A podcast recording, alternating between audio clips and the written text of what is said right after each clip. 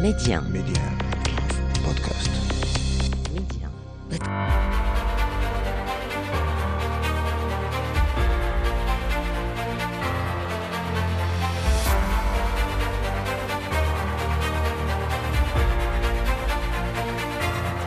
أرحب بكم إلى عدد جديد من مغرب التنمية الموعظ الذي نتابع فيه مكانة المملكة عربيا وإقليميا ودوليا ونتوقف فيه مع أبرز الإنجازات والمكاسب التي انخرطت فيها البلاد بالاستعانة بخبراء ومختصين من مختلف المجالات والأصعدة.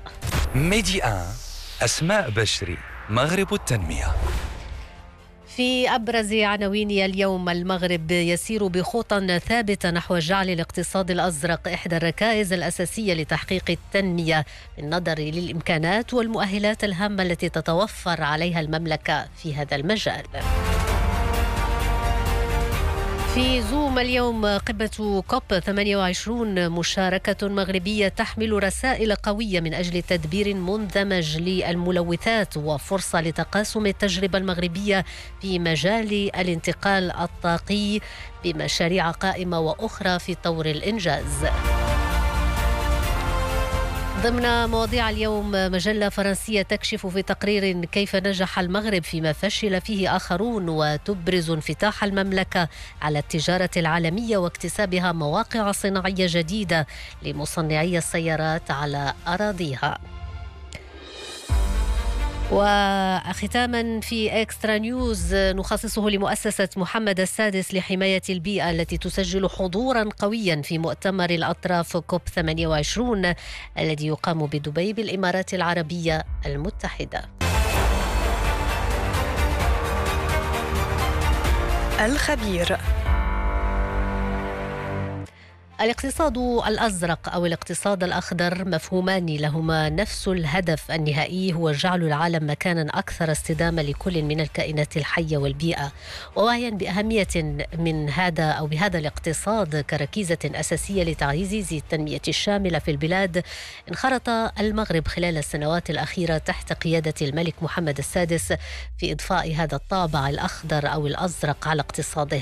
المملكة تعتمد اليوم في سبيل تحقيق ذلك على الإمكانات والمؤهلات الهامة والواعده التي تتوفر عليها في هذين المجالين. الاقتصاد الأخضر والأزرق في المغرب ورهانته الاقتصادية والتنموية نناقشها اليوم مع الخبير في مجال المناخ والتنمية المستدامة أستاذ محمد بن عبو أهلا وسهلا بك. أهلا بكم أستاذ أسماء وشكرا جزيلا الدعوه مرة أخرى. أهلا بك. اذا بداية أستاذ بن عبو في ظل تزايد اهتمام العالم اليوم بالاقتصاد الأزرق باعتباره محركا اساسيا للتنمية السوسيو اقتصاديه، كيف تنظر إلى المؤهلات التي يتوفر عليها المغرب اليوم في هذا المجال وإلى أي حد طبعا تعتبر واعدة؟ بالطبع اليوم نقدروا نقولوا أن الاقتصاد الأزرق بوسعه أن يصير واحد المحرك حقيقي للتنميه الاقتصاديه في المغرب. لأن هذا الاقتصاد الأزرق هو يشجع الاستثمار في خلق مناصب شغل جديدة في صفوف شرائح يعني مهمة من المجتمع الشباب نساء يعني فئات وضعية. هشة كذلك يسرع من وتيره تنمية المناطق الساحلية. من كنشوفوا اليوم عندنا الحمد لله المغربي توفر اليوم على واجهتين بحريتين 3500 كيلومتر طول يعني بحر الأبيض المتوسط ومحيط الأطلسي وبالتالي عندنا مؤهلات اللي هي جيوستراتيجية اللي عطاها لنا الله سبحانه وتعالى.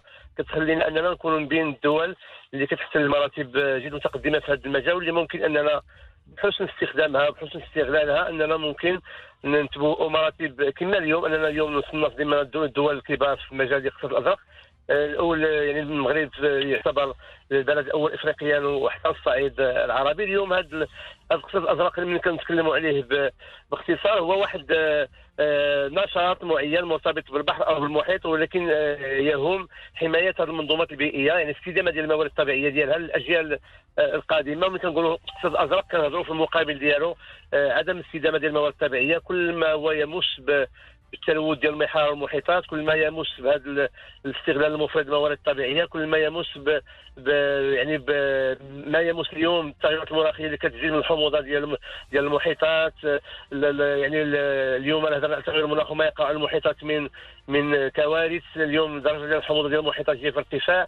درجة الحرارة المحيطات كذلك هي في ارتفاع وبالتالي هادشي كيأثر على التنوع البيولوجي داخل المحيطات وكيأثر على الأمن الغذائي لأن اليوم المحيطات أو البحار في المغرب أو خارج يعني جميع الدول ال- يعني ال- ال- البحرية المطلة على البحر فهي تعتبر هذا المحيط أو البحر هو واحد المورد آه، يؤمن الامن الغذائي للساكنه ديالها واحد النسبة كبيرة. وجينا نقارنوا غير المغرب المغرب وصلنا اليوم آه، 13 عالميا من ناحية آه، الجودة ديال الثروه السمكيه ومن ناحية الكمية ديال الثروه السمكيه وحد ذاته هذا الرقم هذا هو مؤهل كبير أن المغرب يلعب واحد الدور آه، جد مهم على الصعيد العالمي. نعم وفي مجال الاقتصاد الأخضر أستاذ بن عبو ما أهم فرص الاستثمار في هذا المجال بالمغرب؟ وإلى حي- أي حد يعني آه، تشكل المملكة وجهة مفضلة اليوم للمستثمرين بالنظر لموقعها الاستراتيجي كما ذكرت وقدراتها طبعا الك- الكبيرة في هذا المجال؟ طبعا اليوم نتكلم عن اقتصاد الأخضر واقتصاد الأزرق يعني مجموعة دي واحد. يعني الاقتصاد بصفة عامة عنده واحد ثمانية ألوان أو تلاوين على الاقتصاد الأسود يعني الاقتصاد الذي يشتغل في ظروف غير قانونية لا يؤدي الضرائب، الاقتصاد البنفسجي اللي يدخل المقاربة الثقافية داخل هذه كامله. عندما نتكلم الاقتصاد الأخضر اليوم وما تشكله المملكة من فرصه لهذ المستثمرين آه، اليوم الاقتصاد الأخضر هو في حد ذاته آه، يعني واحد البوابة ال- اللي كان عبرها نقدروا نطوروا هذا المناخ ديال الأعمال داخل المملكة المغربية من انطلاقا من الاصلاحات تحت القيادة الراشدة للملك آه، محمد السادس ان شاء الله. اليوم أصبح ال- المغرب عبارة عن آه، مجموعة ديال المشاريع ديال الطاقة المتجددة. هضرنا اليوم على آه، بروغرام نور واحد جوج ثلاثة أربعة اللي انطلقت مباشرة مع الانعقاد ديال قمة المناخ آه، اللي اللي نظمها المغرب في سنة 2016 كوب 22 اللي كانت مجموعة ديال المشاريع. اليوم آه، نتكلم عن المشاريع اللي تشتغل بهذه الطاقه النظيفة ودمجنا معها لا البرنامج الوطني السائل المندمج لا يعني البرنامج ال- الوطني ال- ال- التزويد يعني التزويد مأفى حسب مياه الثقيل اللي فتحنا به على يعني على المياه ديال البحر وتم التحليه ديالها واللي بها. كان يعني كنشتغلوا في الطاقات الريحية طاقة نظيفة. إذا هضرنا عن النقل المستدام اليوم كنتكلموا على نقل التي جي في أو النقل السريع اللي كيستعمل حتى هو كطاقة نظيفة. وبالتالي أصبحت هذه التيمه ديال الطاقة المتجدده أو الطاقة النظيفة اليوم في المغرب عبارة عن واحد المجال اللي عبره اليوم عندنا الحمد لله آه، جامعة واحد l'école polytechnique ديال محمد السادس اللي كتكون لنا كذلك آه، شباب وطاقات واعدة في هذا المجال من أجل مواكبة هذه الدينامية اللي عرفها المغرب. وبالتالي عندنا آه، اطر عليا عندنا خريجين عندنا كذلك آه، برامج اللي تلقى آه، الشباب اللي كيتخرج كيلقى راسو فين غادي يشتغل. وبالتالي هذا الاستثمار اللي كنشتغل اللي كنهضروا عليه اليوم تل- تلقاو الدول التي آه، ترى في المغرب هذاك المجال الخاص بالاستثمار كيلقاو جميع يعني ال- الظروف آه، مواتية لا من الجانب القانوني ولا حتى من الاستراتيجيات اليوم نتكلم على ل- ل- للطاقة المتجدده نتكلم اليوم على الاستراتيجيه الوطنية للنجاعه الطاقية للتوفر على وكالة وطنية للطاقات النظيفة. يعني عندنا مجموعة ديال لا على مستوى الحكامة لا على مستوى التصرف القانونية. تلقاو الجميع معبأ من أجل آه، يعني ال- ال- الاستثمار الجيد واستقبال هذه المستثمرين. خصوصا نتكلم اليوم عن استثمار مع دول آه، عظمى مثل ألمانيا مثل بريطانيا اللي كنتقاسموا معها التجارب. لا في المجال ديال تدوير النفايات وإنتاج الطاقة النظيفة انطلاقا النفايات بحال الشراكة اللي كتربطنا مع ألمانيا منذ 2019 كذلك مع مجموعة ديال الدول الكبرى. المغرب الحمد لله اليوم وفق هاد هاد الخبرات المتراكمه كيتقاسم كذلك التجارب هادو مع مجموعه ديال الدول الصديقه على الصعيد الإفريقي يعني منذ الإنشاء يعني مركز الكفاءات من أجل التغيرات المناخيه وهو يواكب ويقوي القدرات ديال الفاعل الترابي الفاعل المدني على المستوى الوطني ولا على المستوى القاري. نعم. والمغرب أستاذ بن عبو نفذ خلال الفترات الماضية مجموعة من المشاريع الاستراتيجية في مجال الاقتصاد الأخضر. نتحدث هنا عن مشاريع الطاقة المتجددة مشاريع رائدة تتعلق بتوريد أو توليد الكهرباء وغير ذلك. إلى أي حد يمكن للمملكة اليوم كسب رهان مستقبل أخضر وتحقيق الريادة في هذا المجال؟ بالطبع منذ سنوات يعني وتتسارع الخطى في المغرب من أجل تحقيق هذه الريادة. شفنا مؤشرات المؤشرات ديال العمل المناخي العمل مؤشرات ديال الاداء الطاقي كذلك وصلنا في المغرب بين الدول الرائدة في في مجال الاقتصاد الأخضر عبر الزيادة في الإنتاج ديال الطاقات المتجددة. آخر تقرير ديال المكتب الوطني للماء والكهرباء الكهرباء بين لنا أن المغرب آه، وفق الالتزامات اللي وضعها المغرب آه، من بعد توقيع اتفاق باريس وما تنص عليه المادة السادسه آنذاك كنا رفعنا الإيقاع من من 42% ديال الإنتاج الطاقة النظيفه في أفق 2020 إلى 52% في أفق 2025 المغرب يطمح يعني في أفق 2030 أننا تكون عندنا ديك السيادة الطاقية يعني يكون عندنا واحد جميع جميع يعني جميع المؤهلات اليوم تؤكد أن المغرب ممكن يحقق هذه الأرقام ولما تكون عندنا هذاك نحققوا ذاك الأمن الطاقي لانطلاقا من هذه الطاقات النظيفة والمغرب اليوم وفق الشراكة اللي كتربطوا كذلك مع مجموعة من الدول آه، يعني مثل آه، المملكة المتحدة اللي غيبدا يصدر لها من 2027 كذلك آه، طاقة كهربائية انطلاقا من من مشروع اللي غيربط ما بين المغرب وبريطانيا. وفي ذاته يبرز أن المغرب فعلا أصبح واحد البلد يحتضن مثل هذه المسائل. الصديقه للبيئه واللي بالتالي تتولي عندنا واحد الإشعاع آه، عربي إشعاع افريقي إشعاع عالمي لما لا اللي ولينا آه، يعني نضرب به المثل في مجموعة من الابحاث الدولية مجموعة من المؤتمرات. وهذا الشيء ما تيجيش من فراغ لأن كاين هناك استراتيجية وطنية اللي كتشتغل على هذا الاقتصاد الأخضر. كذلك آه، هناك حاجات كهربائية اللي تم إطلاقها في في يعني في مدينة مراكش في يعني في غضون مؤتمر المناخ 2016 كذلك عندنا نقل مستدام على مستوى الدار البيضاء والرباط اللي غادي يتطور تقدر تعرفوا مدن أخرى مثل مدينة سكرات ومدينه فاس ما يطلق عليه بالترامواي يعني هذا هذا هذا النقل المستدام اللي كنتكلموا عليه اليوم هو واحد البوابه أو واحد واحد يعني واحد النافذه من هذا الاقتصاد الأخضر اللي ممكن أننا منه نقدروا نشتغلوا على يعني توحيد هذه الرؤية الوطنية على صعيد مجموعه من الجامعات الترابية. ممكن تبنى هذه المبادئ وهذه الدينامية اللي كيشتغل عليها المغرب ممكن تولي يتم تنزيلها على الصعيد الترابي على صعيد الجامعات الترابية وبالتالي يكون عندنا واحد رؤيه شمولية كيفاش ممكن نشوفوا المغرب أفق 2030 ونتحدث أيضا أستاذ بن عبو عن آه، آه، الاستراتيجية الوطنية للتنمية المستدامة التي أطلقها المغرب عام 2017 آه، لو نتوقف عند أهم أهداف هذه الاستراتيجية ما الذي حققته؟ حتى الآن؟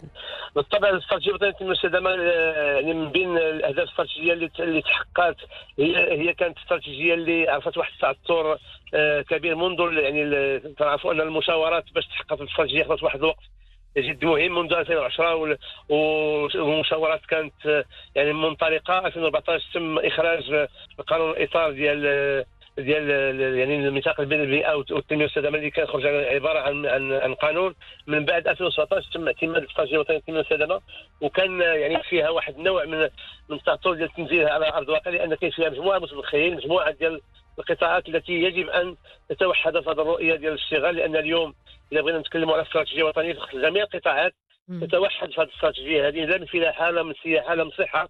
وبالتالي حتى الرؤية ديال القطاعات الأخرى تكون كتصب في نفس الاستراتيجيه حتى أن اللجنه الوطنية التي تشرف على هذه الاستراتيجيه كان عندنا إشكال من يقود هذه اللجنة الوطنية؟ هل ستقودها المندوبيه السامية للتخطيط أو ستقودها آنذاك الكتابه كتابه الدولة في التنميه المستدامه هذو مكان من الخلل اللي كانت تم الوقوف عند عندها آنذاك في 2017 اليوم. تتم قراءتها من جديد. سوف تتضح ملامح أخرى لمغرب جديد. مغرب منفتح مغرب يقوده يعني صاحب جلاله الملك حسين نصر الله مغرب الكفاءات. مغرب اللي غادي يكون عنده الكلمة في يعني في الأيام القليله المقبلة. في مجال الاقتصاد الأزرق.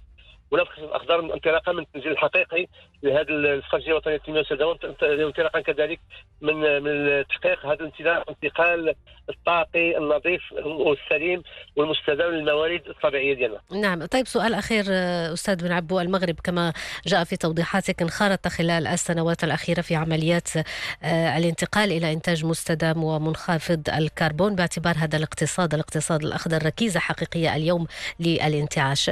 كيف يعزز النموذج التنموي الجديد آه، توجه المغرب المتعلق بإضفاء الطابع الأخضر على اقتصاده؟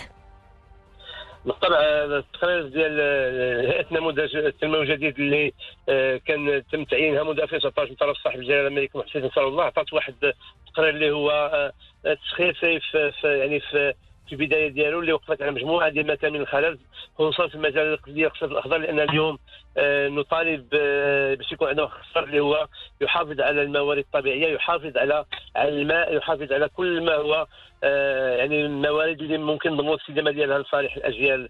آه، المقبله تتكلم يعني التقرير على على الاستدامة والاستدامة تتم في مجموعة ديال المحاور تتكلم عن الفلاحه المستدامه الفلاحه المستدامه وبالتالي اليوم ممكن نتكلموا على الاستدامه ديال الماء لأن الماء هو المحور في هذه القطاعات كاملة ولا إلى عرفنا كيفاش ندبروا المساله ديال الماء سورتو نحن نعيش يعني آه، آه، اسوء سنوات جفاف ممكن ندبروا مجموعة ديال ديال ديال المجالات المغرب مزدهر المغرب النماء المغرب اللي غادي يعرف آه، يعني مراتب جد متقدمه تحت القياده الرشيده الملك محمد السادس إن شاء الله اليوم.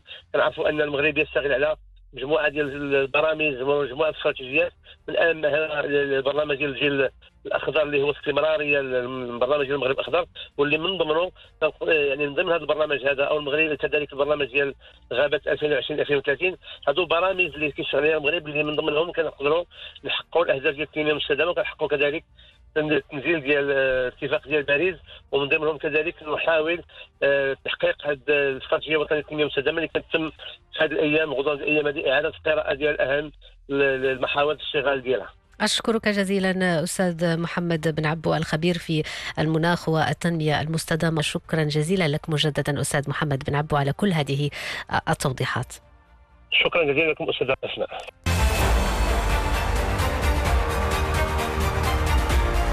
زوم مؤتمر الأطراف كوب 28 الذي يقام بدبي بالإمارات العربية المتحدة يضاف إلى سلسلة من القمم الأخرى التي أظهرت العديد من الدول آه، من خلالها رغبة في مواجهة ظاهرة التغير المناخي والتدهور البيئي. المغرب يتمركز من بين الدول القليلة في العالم التي اتخذت تدابير وإجراءات للوفاء بالتزاماتها التي تضمنها اتفاق باريس خاصة فيما يتعلق بالحد من ظاهرة الاحتباس الحراري. كما أطلقت المملكة منذ سنوات استراتيجية طموحة تهدف إلى تنويع المزيج الطاقي وتعزيز نجاعته. والاستفادة من إمكانيات الاندماج الإقليمي في مجال الطاقات النظيفة. فكيف يساهم المغرب في هذا الاجتماع الدولي كوب 28 خاصة أن هذه القمة ستكون أول تقييم عالمي للتقدم المحرز منذ اتفاق باريس عام 2015 نتابع في هذا الإطار توضيحات الدكتور جواد الخراز المدير التنفيذي للمركز الإقليمي للطاقة المتجددة وكفاءة الطاقة. المغرب بطبيعة الحال احتضن أول مؤتمر بعد مؤتمر اتفاقيه باريس بمعنى آه، آه، المغرب كان له دور فعال في تفعيل العمل المناخي آه، كذلك في من خلال الخطه الوطنية خطة المساهمات المحددة وطنيا تعتبر يعني خطة رائدة في المنطقة، المغرب احتل هذه السنة الرتبة السابعة في مؤشر أداء المناخي على مستوى العالم والأول افريقيا، اذا طبعا هناك جهود يقوم بها المغرب ومن خلال المجموعة العربية كذلك في هنا سوف يقوم بطبيعة الحال بضغط وتأثير على الدول الأكثر تلويثا الدول الشمال خصوصا لوفاء بالتزاماتها نحو صندوق التكيف وكذلك صندوق الاضرار الخاصه وكل الالتزامات المتعلقة بتخفيف الانبعاثات والقطع مع الوقود الأحفوري بشكل جذري وليس تدريجي. وبطبيعة الحال المغرب له تجارب رائدة سواء تعلق الأمر بالانتقال الطاقي أو تعلق الأمر بالعمل المناخي من خلال المشاريع البيئية والمناخية مشاريع التكيف ومشاريع التخفيف التي آه، تطلع بها مختلف المؤسسات المغربية سواء من حكومة أو مجتمع مدني أو مؤسسات بحثية أو جامعات وغيرها. المغرب آه، كان سباقا انخراط في مسار الانتقال الطاقي، هناك إرادة ملكية، إرادة سياسية، وكان هناك تفعيل لمجموعة من من التدابير سواء على مستوى الإطار المؤسساتي والحكامة، حكمه قطاع الطاقة في المغرب فضلا عن الإطار التشريعي الذي تم تكييفه للتشجيع على الاستثمار. كذلك أدوات تمويلية يعني الاستفاده من التمويل الدولي والتمويل كذلك المحلي للاستثمار في قطاعات الطاقه المجدده وقطاعات كفاءة الطاقه فضلا بطبيعه الحال المشاريع الكبرى. مشروع محطة نور من أكبر مشاريع الطاقة الشمسية المركزة في العالم. كذلك الهدف الطموح اللي وضعه المغرب بحلول 2030 ان أن تسهم الطاقة المتجددة ب 52% من مزيج الطاقة. فضلا بطبيعة الحال عن الإعلان اللي أعلنه مكتب شريف الفوسفات قبل أشهر قليلة وهو المشروع في إنتاج مليون طن من الأموال الخضراء بحلول 2027 باستثمار قدره 13 مليار دولار. كل هذا كل هذه التدابير سواء من الحكومة أو من مختلف جهات في المغرب تجعل فعلا الانتقال الطاقي في المغرب يعني يحتذى به في المنطقة. المغرب بعيون العالم. المغرب بعيون العالم نجح فيما فشل فيه دول آخرون أو دول أخرى. هكذا أبرزت مجلة أنتربروندر الفرنسية العالمية وأفادت في تقرير لها أنه على عكس دول أخرى في الجوار المملكة المغربية المزدهرة تنفتح على التجارة العالمية وتكتسب مواقع صناعية جديدة لمصنعي السيارات على أراضيها وتبرز المجلة كيف أن المملكة تطلق الآن علامتها التجارية الخاصة للسيارات الكهربائية Neo Motors. وسجل التقرير أيضا أن تنظيم المغرب مؤتمر الانتربول يمكن أو يعتبر تتويجا لمسار أمني حافل بالإنجازات في عهد العاهل المغربي الملك محمد السادس. اكسترا نيوز